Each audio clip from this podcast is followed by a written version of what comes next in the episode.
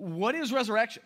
Like, not just, not just Jesus' resurrection, but what did that affect? What, why do we celebrate that? And wh- how does that in any way affect our, us, right? I think there's, there's a bridge that we don't often connect. We just talk about his resurrection. We go, that's great. But why in the world do we think that we benefit anything from that? And so that's what we're going to be spending our time in uh, next week. And we probably could not, um, we could not have picked a better lead up into this than the last three chapters of Judges because it tells us exactly why that cross needed to be emptied. It tells us exactly how desperate we are for God, how desperate we are to see the world through His eyes instead of doing what's right in our own eyes. Which, which brings me to the first question. I want you to think about this because um, I, I was thinking about while we were worshiping, and I go, man, do I think I'm right? Okay, if you know me, you probably know that the answer to that is yes, you probably always think you're right. Um, but really, like in general, do we think that we have enough wisdom, education, life experiences to make the right decisions? Do you think so? I, I think we I think that is what we think. I think that's exactly what we think. And, and I look back on decisions that I've made in my life and I've gone, I just kind of made decisions. We, you know, Melissa and I made decisions that we thought were right. And, and I look back and I go, but by the grace of God, did He show us mercy in some of those? But there's a contrast that we're going to make today, and that's the difference of the very end of that video says, what was right in their own eyes. We've seen this throughout the book of Judges, right? We've been going through this. This is our 12th week. So we will have gone from Judges chapter 1 all the way through Judges chapter 21 this morning. And what, they, what did it say over and over and over again? They did what was right in their own eyes. And that's a bad thing. That's a bad thing, you guys. You see, I, if you go to any sort of self help thing or some sort of thing, they do like, no, you do what's right in your own eyes. Like, take some time, think about it, weigh the pros and cons, and then you're going to make a good decision because you are smart and you're educated and you're wise and you're, you know, all of these things. And we read in Judges that our default nature is not that. It's actually the, the, the complete opposite of that. So that's what we're gonna be digging into. We're gonna start in chapter 19. We're gonna go through 21, okay? I'm not gonna, I'm gonna, I'm gonna cherry pick and we're gonna run through these stories. And, and if you read them after my caution and warning from last week, which I did get a text from a couple of people going, I wanna see this because it's, it's bad. Like the last three chapters are bad just straight horrible. Like, you could watch that on any sort of news channel right now or any sort of soap opera or drama. It's bad. And so we're going to step through that and we're going to see what is the purpose of this. Before we get started, um, if you're a guest here, welcome. Uh, if I didn't get to meet you on the way in, please, I'd love to meet you on the way out. We've got a gift bag up there. Um, I'm Jonathan. I'm one of the pastors here, and uh, thank you for worshiping with us. Let me uh, let me start by praying. Father, we thank you so much for this time. Help us, Father, to read your word for what it is Scripture. It's uh, useful for teaching us. And I pray that this morning, Father, that we would lay our hearts and our lives before you and ask that you would simply teach us this morning. Open our eyes. Help us to see ourselves through your eyes. Help us to see the world through your eyes. We love you, Father. We pray this in the name of your Son, Jesus Christ. Amen. So what have we what did we what have we seen as we've gone through Judges, right? This is a historical account. And you would I think 19 through 21 demonstrates that, that scripture is unaltered. because, and I say this and I try to point these out when we get to them, because there are some things in here that if I were trying to record the history of my own people, right? Like if I was Jewish and I was trying to record this history, I would go, not that, okay? Let's, let's change this a little bit, right? In order to make us look a little bit better.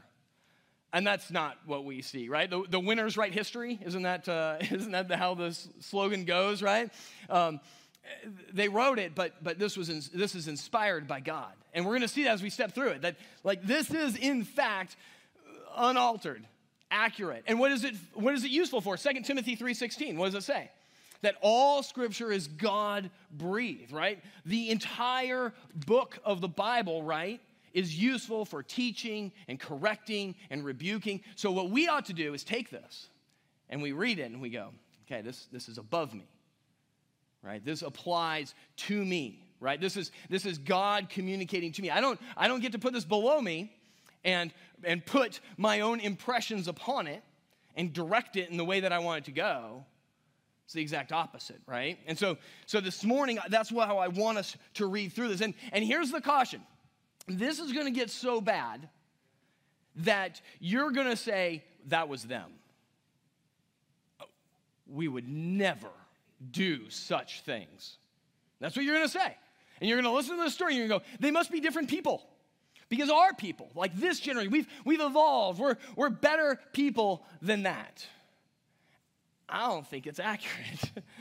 and I think what we, what we see is that we have, and I don't want to get too much into the, the pontification on this, but but we have societal constraints on us that keep us, that social norms that keep us from doing the things that they did. What did it say? There was no king. They did what was right in their own eyes. They had no authority over them. Okay, I'm just going to leave that there. I don't, I don't want to get into the politics of it, but there's some, there's some things that you don't do simply because of the societal repercussions. There's, there's things that non believers, that people that don't follow Christ just don't do because, well, it's just soci- socially unacceptable. Now, and I'll just leave this here, but the anonymity of being online, the technology, technological, I don't even know what I was going to say, the, the, the, tech, the advances in technology. The advances in technology are so much, right, that, that we can now say things without this face to face interaction that, that don't create uh, like this weird societal tension, right? And so we can say things and we can do things now, and man, we're seeing it, right? We're seeing that people start to make decisions and do things that are a little bit outside of what we would have seen or done 30, 40, 50 years ago. So let's not think that these are people that are unlike us. And in fact, the only differentiation between them and us is the Holy Spirit that dwells inside of those of us who call ourselves followers of Christ. That's the, that's the determining difference. It's, it's about God's grace that He pours out on us. All right, so turn over to Judges chapter 19. Verse 1 it says, In those days, when there was no king in Israel, a certain Levite was sojourning in the remote parts of the hill country of Ephraim. I have no idea the significance of these Levites that are just sojourning all over the place, right? But it's a different Levite than we saw last week, but he's in the same hill country of Ephraim. It says, who took to himself a concubine from Bethlehem in Judah. Now I'm going to stop there for a second, okay? I'm not going to dwell on this. Um, he does not appear to have a wife. He appears to only have a concubine. And in fact, he, she's referenced as his wife, he's referenced as her husband, and her dad is his father in law. So don't, don't get too bogged down on what the significant or what this concubine, what, what's the social status of that. Eh, we can't really get into that now, but generally speaking, women at times were sold to forgive debt.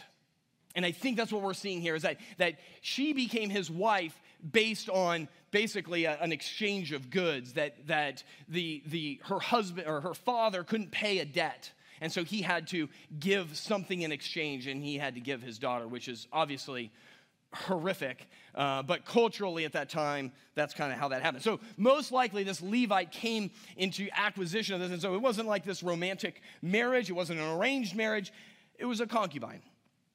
She was a concubine. And his concubine was unfaithful to him. And she went away from him to her father's house at Bethlehem in Judah and was there some four months. Most scholars don't think that she was unfaithful in the sense of like uh, sexual immorality, but that she was unfaithful by leaving him, right? Like she left and she went to her dad's house. So then her husband arose, oh, sorry, um, went to her father's house at Bethlehem in Judah and was there some four months. Then her husband arose. He obviously really, really loved her because he waited four months to go get her. it's kind of weird, right? we don't really know why. Um, then her husband arose and went after her to speak kindly to her and bring her back. He had with him his servant and a couple of donkeys, and she brought him into her father's house. And when the girl's father saw him, he came with joy to meet him. And his father in law, the girl's father, made him stay, and he remained with him three days. So they ate and drank and spent the night there.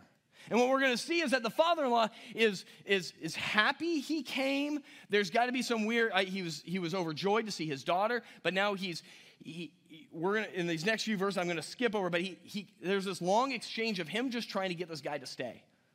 Longer and longer. He's like, well, why don't you stay another night? Why don't you just stay another night? Come here, let's drink some more. Let's go have some alcohol. Let's go be married together. Let's, let's just, and I think what's happening is he's trying to just keep his daughter there as long as possible, which would make sense if he had to sell her right? And he, he like still loves his daughter, but he was compelled to sell her uh, based on poverty type things, right? So, and so this is what we see. So now skip down uh, to verse 10.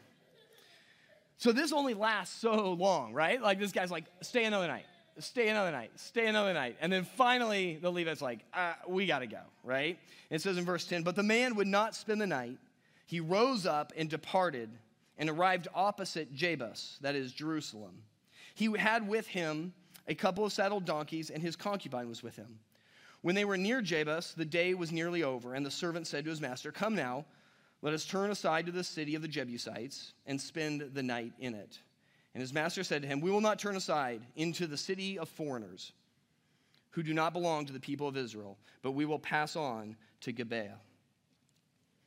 So this is interesting, right? So, so he finally leaves. They leave late in the day and they're passing by Jerusalem. Jerusalem at this time is not part of Israel, okay? The Jebusites own this. This is one of the, the tribes that they were sent in to conquer the land, and they hadn't conquered that piece yet. And his servant goes, Hey, let's go there. And what does he say? No, they're foreigners. They're not like us. They're not the people of Israel. They're not the children of God. We have no idea what they're going to do to us, which is interesting because I couldn't imagine that what they were going to do is any worse than what Israelites were going to do to them, which should cause us to pause, right? We, we love labels as humans, we love putting people in boxes. We love saying, like, by, based on their external uh, appearances, that I can, I can prejudge them. I can determine who they are, what they think, what their life looks like, what their home life is, what their upbringing was, right? And we put people in these boxes. And, and this is exactly what he does. And he goes, No, they're foreigners. We, I don't want anything to do with them. The Israelites, they're better people. They're children of God. There's, there's a certain bar, there's a threshold that the children of God, the, the, the people of Israel have morality, of ethics, whatever it is. And we're going to see as we read on that like that did not that that did not happen at all. And I think that's interesting for us because at times we might feel especially if we come to church and we're followers of Christ and we go, I've checked that box. I'm a Christian. I'm good. I, am sure the children of Israel thought that. I'm good. Got a good relationship with God. Now, what do I need to do? How do I want to live? What do I want in my life? And, and these, this, is, this is what is happening, right? And, and what God is going to show us is that these labels, and th- there's no heritage in this, right? We each have our own relationship with God, and there's people that are going to be outside of this church that are going to be way more loving than people that are inside of God's church. Have you guys experienced that? Yeah. It's sad right? But, but just because we do certain things doesn't mark us in some way where we are somehow absolved from sin in our lives. We are still confounded and consumed by our rebellious hearts. So skip down to verse 22. So this guy lets them into their house, okay? He's in, he, they're in Gibeah, this, this uh, Israelite city. It says, as they were making their hearts merry, that's code word in the Bible for getting drunk. Behold, the men of the city, worthless fellows, surrounded the house, beating on the door. And they said to the old man, the master of the house, Bring out the man who came into your house that we may know him. Now they're talking about the Levite. Okay, this is, you guys know what that means, okay? All right, moving on. And the man The master of the house went out to them and said to them, No, my brothers, do not act so wickedly. Since this man has come into my house, do not do this vile thing. Behold, here are my virgin, here are my virgin daughter and his concubine. Let me bring them out now, violate them, and do with them what seems good to you. But against this man, do not do this outrageous thing. Sound like a familiar story, doesn't it? Lot, Genesis chapter 19. It's like the same thing, right? Lot goes in, he, he or uh, Lot's in this house. These angels come. He tries to protect them, and the, the people of the town are so depraved. They're they're coming in. They're knocking on the door, going, "Give me those people. Give me those men." We, we see a very parallel exchange here, and I think this is intentionally so because it's showing the depravity of humanity. The same depravity that caused what to happen to Sodom and Gomorrah. They were destroyed.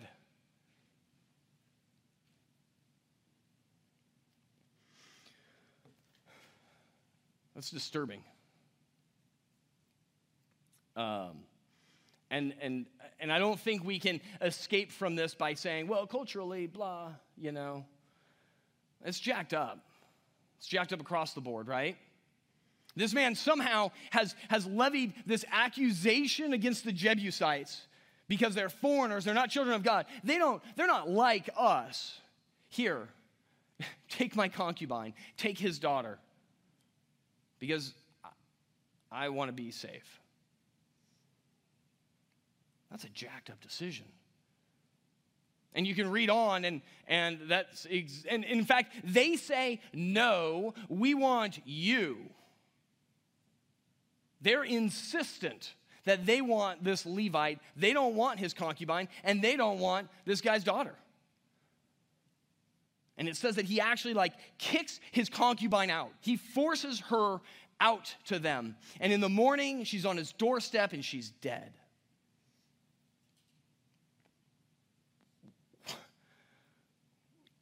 What depravity. Where have we gone? Right? I mean, I mean, you just roll back. I mean, this is not a very thick part of the, right? Like, we aren't very far. Right? We're operating in like 1200 to 1000 BC here. And the depravity is, is insurmountable. It's incredible that, that somebody would do that. Or, or is it? Or, or is it? I mean, sex trafficking is all over the place now.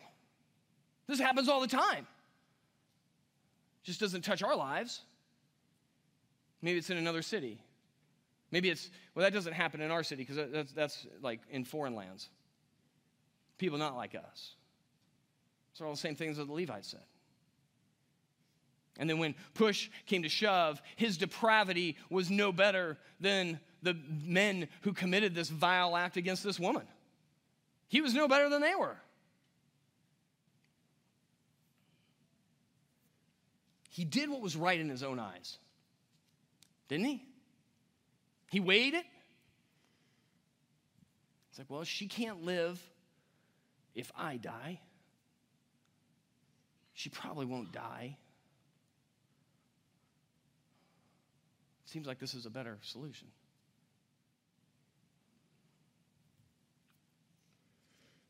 So, what happens?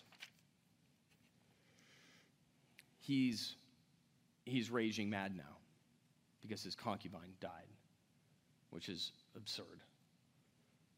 Chapter 20, verse 1. Then all the people of Israel came out from Dan to Beersheba, including the land of Gilead, and the congregation assembled as one man to the Lord at Mizpah. Okay, so he, here's what he does. He finds his concubine that he cuts her up into pieces and ships out pieces to all the different tribes and basically tells them, Look at what this city did. Look at what this, the men of the city of Gibeah did. Come to Mizpah. And they all come because they're outraged, and he's outraged. You're like, okay, well, didn't you didn't you lead to this? Didn't, didn't you start causes? But he doesn't see that, right? He's blinded to his own sin. We are blinded to our own sin. Again, don't, don't put this as something like, well, this is, uh, this is egregious. We would never do this, okay? So again, let's, let's learn from this abstractly, okay? He's blinded to it. And so everybody assembles at Mizpah. and they meet and they go, What are we going to do? So here's what, here's what they decide to do. They go, we're going to go, and by the way, Gibeah was in the city, was in the uh, tribe of Benjamin. So they go out to all the tribes of Benjamin, all the different cities, and they go, did you hear what your people did? Come fight against them with us. And Benjamin goes, no, we're going to protect them because they're Benjaminites. They cover it, right? They're like, no. The, the right thing for us to do as Benjaminites is to protect Benjaminites. Tribalism. Right? And, and here's, the, here's the crazy part, right? Israel crossed the Jordan into this land and was told, conquer the peoples in there, right? Subdue the land. This was their promised land. And now all of a sudden, you just fast forward a few years, and now the fighting is actually within Israel. It's degraded. It's degraded to the point that the fighting is internal. It's an internal fight. What God had wanted them to do, they're now distracted, fighting amongst themselves. How ineffective do we become when we start this self worship that we talked about last week? How ineffective do we become for God's glory when we are fighting within and not living on mission for God's glory? Right? Because the problem is, is you can't pursue your glory and I can't pursue my glory at the same time. That's the problem. That's, that's the problem with humanity, right? We all want to, or, to advance ourselves, our own comfort, our own success, our own reputation, our own whatever, and you want to do the same thing. And well, then we can't both. And this is what happens. But if we're all directed towards God's glory, well, come on, let's go. Because we can all pursue that.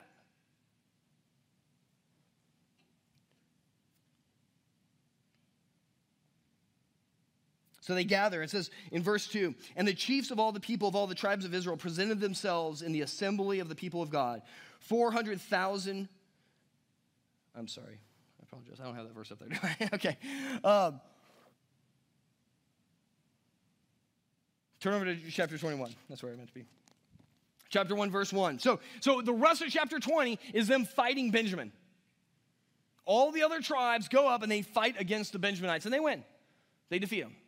They, they kill all the Benjaminites. So in, in, chapter 21, it says, Now the men of Israel had sworn at Mizpah. Remember when they all assembled, they had sworn at Mizpah, no one of us shall give his daughter in marriage to Benjamin.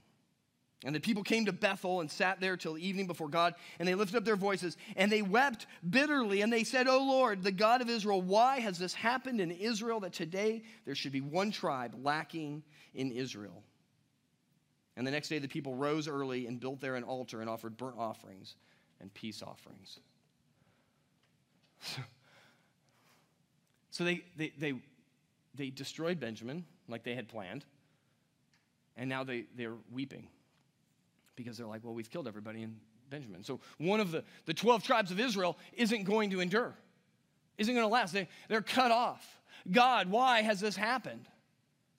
God's like, well, didn't you make that decision? Didn't you do what was right in your own eyes? Didn't, didn't you guys assemble at Mizpah, make the decision? Oh, by the way, there's, there's not a whole lot of conversation between God and them. They weren't really seeking God's will for this or, or to see it from his vantage point. They just go and they fight.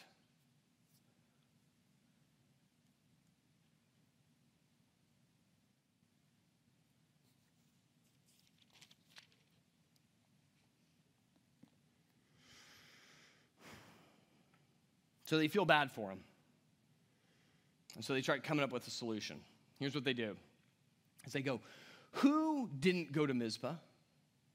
Right? Everybody, all the tribes assembled at Mizpah. Who didn't go there? And they find that Jabesh Gilead, some random city, didn't have a representative at the meeting. He was late. Whatever. He never showed up. So they go, we, we found our solution. They go to Jabesh Gilead and they kill everybody, except for 400 women, 400 virgins, and they go, Well, there, now we've solved our problem. Because at Mizpah, we made a promise to God that we wouldn't marry into Benjamin, but these people weren't there, so they didn't technically make the vow. And now, since we've murdered all of the men that they could marry, we now have 400 virgin women that we need to marry. And so they take them and they give them to the Benjaminites. There. Solve that problem. I mean, this is this is incredible, isn't it? Like, like this was a valid solution in their eyes. In their eyes, they saw this and went, oh, I can solve this. You guys, how, how often do we do that in our lives? Like, obviously not on this level, right? But we do this, right? We, we, we grapple. We end up having like consequences of our sins. We have things that happen that we try to control and mitigate the consequences and fix. Are you a fixer? I'm a fixer. and what do we think? I can fix that. I can fix that.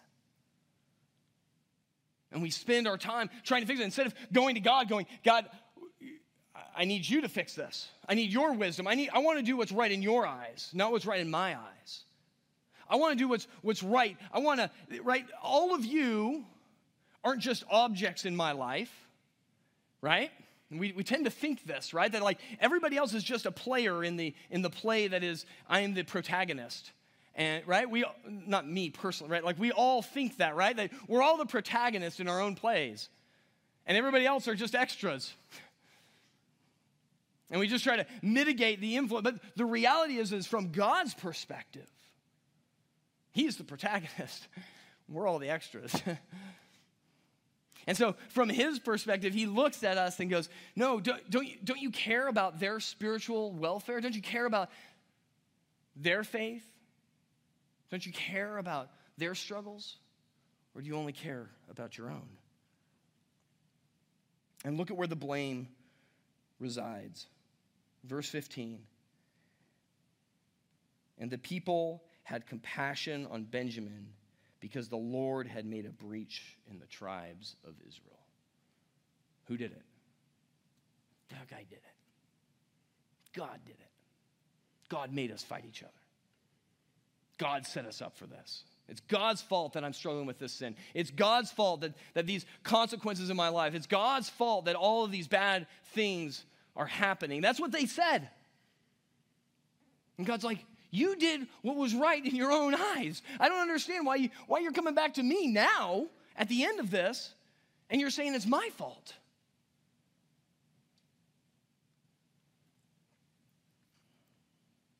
But they do one more thing. So they, so they blame God, and then, and then, if it couldn't get any worse, go to verse 20. There, the problem was is there were only 400 virgins from Jabesh Gilead, and so they needed more women to help out the Benjaminites because they felt bad for them. So what do they do? Look in verse 20. They commanded the people of Benjamin, saying, Go and lie in ambush in the vineyards and watch.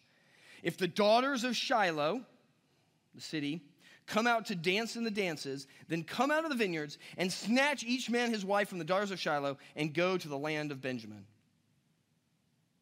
And when their fathers or their brothers come to complain to us, we will say to them, Grant them graciously to us, because we did not take for each man of them his wife in battle, neither did you give them to them, else you would now be guilty.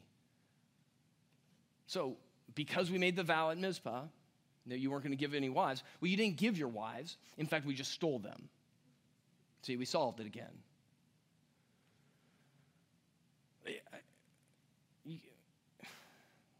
I don't know that you could write this story. That's sad. It's sad, but it's reflective. It should be reflective, right? It's, it's useful for correcting and rebuking and teaching us. And we look at this and we go, how often are we making decisions in our lives and trying to do what's right in our own eyes? And then we stumble and we fail. And it says at the very end of Judges chapter 21, 21 verse 24, and the people of Israel departed from there at that time, every man to his tribe and family and they went out from there, every man to his inheritance.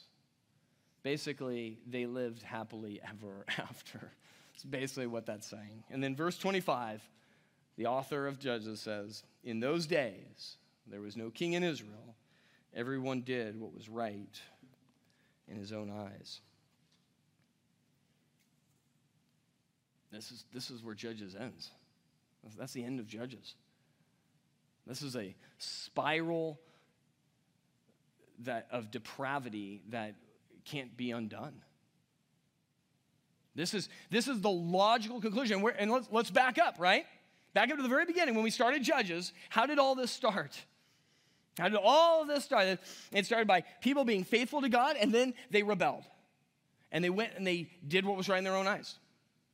They pursued self worship, right? They, they took scripture, they took God's law, and they said, let, me use this to benefit me in my life. They worshiped themselves. And, and what happens? They rebel, and God judges them and disciplines them. And then they cry out in agony. And what does our God do? He pours out grace. He pours out grace. And then they do it again. And he pours out grace.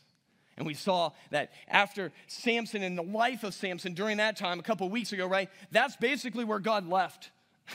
in Judges, God, like the grace of God, he, he is pulled back, and there's really very little mention of God in these last few chapters in Judges.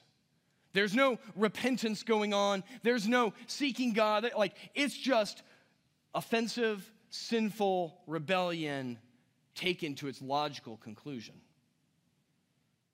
And so the question for us is, is, is, this, is this us? Is our depravity that bad? I don't have this verse up there, but if you go to Romans chapter 1, 21, it says, For although they knew God, they did not honor him as God or give thanks to him, but they became futile in their thinking. Futile. Your thoughts, my thoughts, futile, worthless. It's not going to work. That's what it means. Your thinking, your logic, your thoughts aren't going to work. They're not going to solve your problems. They became futile in their thinking, and their foolish hearts were darkened. Verse 22 claiming to be wise, they became fools and exchanged the glory of the immortal God for images resembling mortal man and birds and animals and creeping things. Does that not describe what we just read? They became futile in their thinking and they lived their lives in the absence of God. Their depravity, our depravity, is deeper than we would ever imagine, isn't it? So I ask it at the very beginning, like, can we make good decisions? No. No. We can't. Not, not in our own minds, not in our own logic. Because why? What are we pursuing?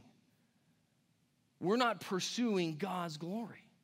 You see, this is why it all cycles back around to God in our lives, right? Not, not for some like self help, it's just gonna make our lives better. In fact, we cannot live lives that are glorifying to God without Him. Your life is futile without God. And that makes sense, right?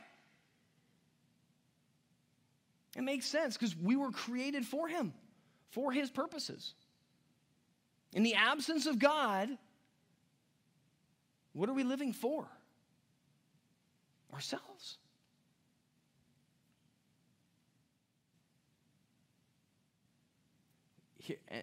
And this is the incredible part. This is, this is the depravity that we live in. We have no ability to solve it. You can't be good enough. You can't fix your futile thinking. You can't change the affections of your heart. Our God, the, the God of the Bible, right, has, has come down incarnate as Jesus, right, to conquer our slavery to sin. This slavery, the logical conclusion, where our sin takes us, God came in and intervened and said, No, that's not going to happen anymore. I'm going to set you free. That's what he does. In fact, if you look at Colossians 1:13, it says, "He has delivered us from the domain of darkness and he has transferred us to the kingdom of his son. That's what Jesus has done for us. He's conquered it. He's transferred us. Like you can't do this. This is this is God's will in our lives to rescue us from sin. We have this is our path in the absence of God's grace. And this is why we rejoice. This is why we celebrate. This is why we come in here and worship because God is worthy of worship. Thank God He has rescued us. Thank God He sent His Son. Next week, we're going to celebrate um, the death and then the resurrection of Jesus Christ. And it's only through that that we have any hope of escaping the cycle of sin in our lives. That's why we celebrate. That and and here's the thing. You don't have to do anything except trust in God because you can't do anything.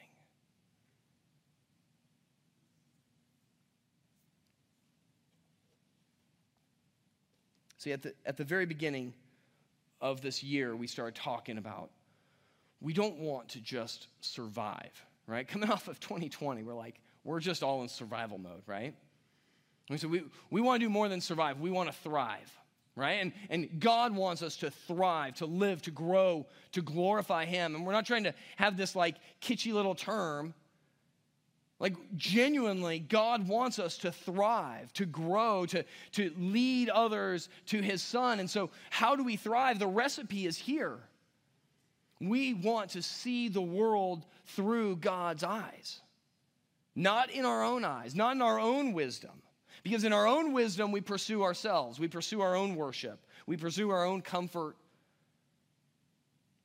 But when we see the world, when we see each other through God's eyes, everything changes. I'm gonna play, we're gonna play a music video here. It's, it's old. it's from like 2009. But I really like it. And I want you to listen to the words and I want you to think about like, do, do I do what's right in my own eyes? Or is my, my ask and my prayer of God that I see the world through his eyes? Let me, let me play that now.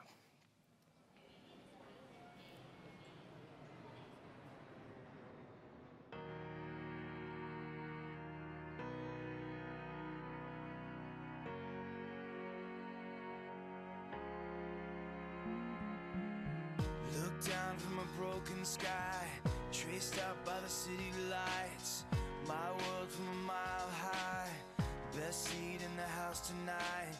Touchdown in the cold black top, hold on for the sudden stop. Breathing the familiar shock of confusion and chaos. All those people going somewhere. Why have I never cared? Give me your eyes for just one second. Give me your eyes so I can see everything I keep missing. Give me your love for humanity. Give me your arms for the broken hearted, the ones that are far beyond my reach. Give me your heart for the ones forgotten. Give me your eyes so I can see.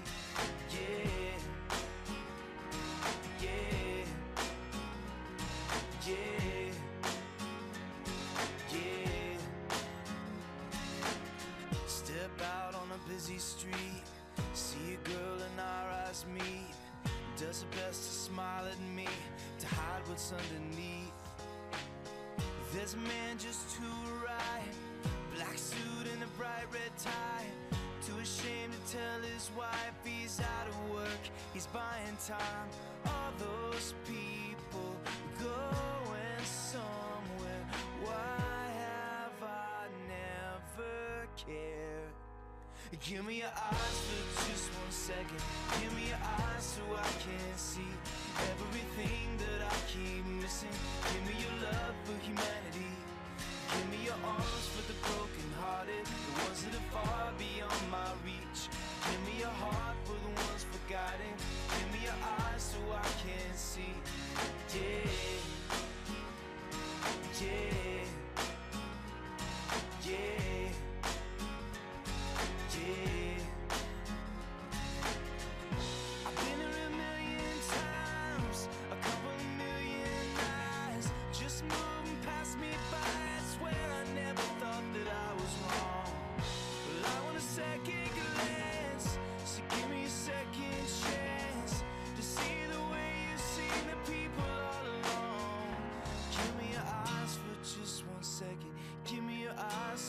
can't see everything that I keep missing.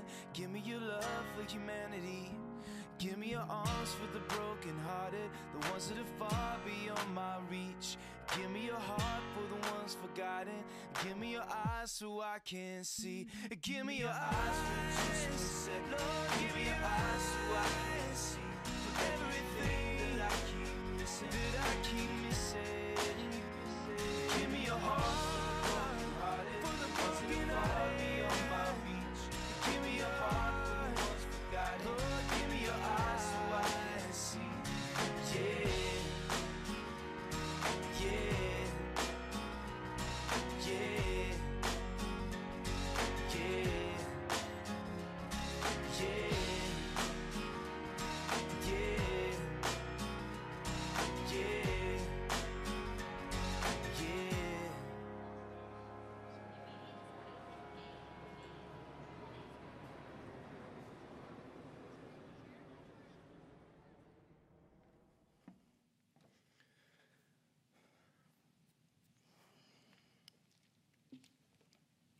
Why did I never care?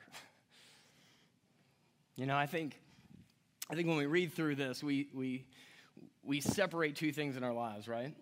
We separate our love for others and how we ought to live and respond to them, and, we, and, we, and that's separate from our worship of God. And we treat those as two completely separate things. But they're not. When we follow Christ, when we worship God, His grace, His love flows through us to the world. And that's our purpose. And so may, may that be our prayer today that we have God's eyes, that we see the world through His eyes, and we pursue Him and the worship of Him, and, and allow us to live lives that are not for our own vain self glory, leading to depravity upon depravity, but that He would be the source of our attention. Let me pray.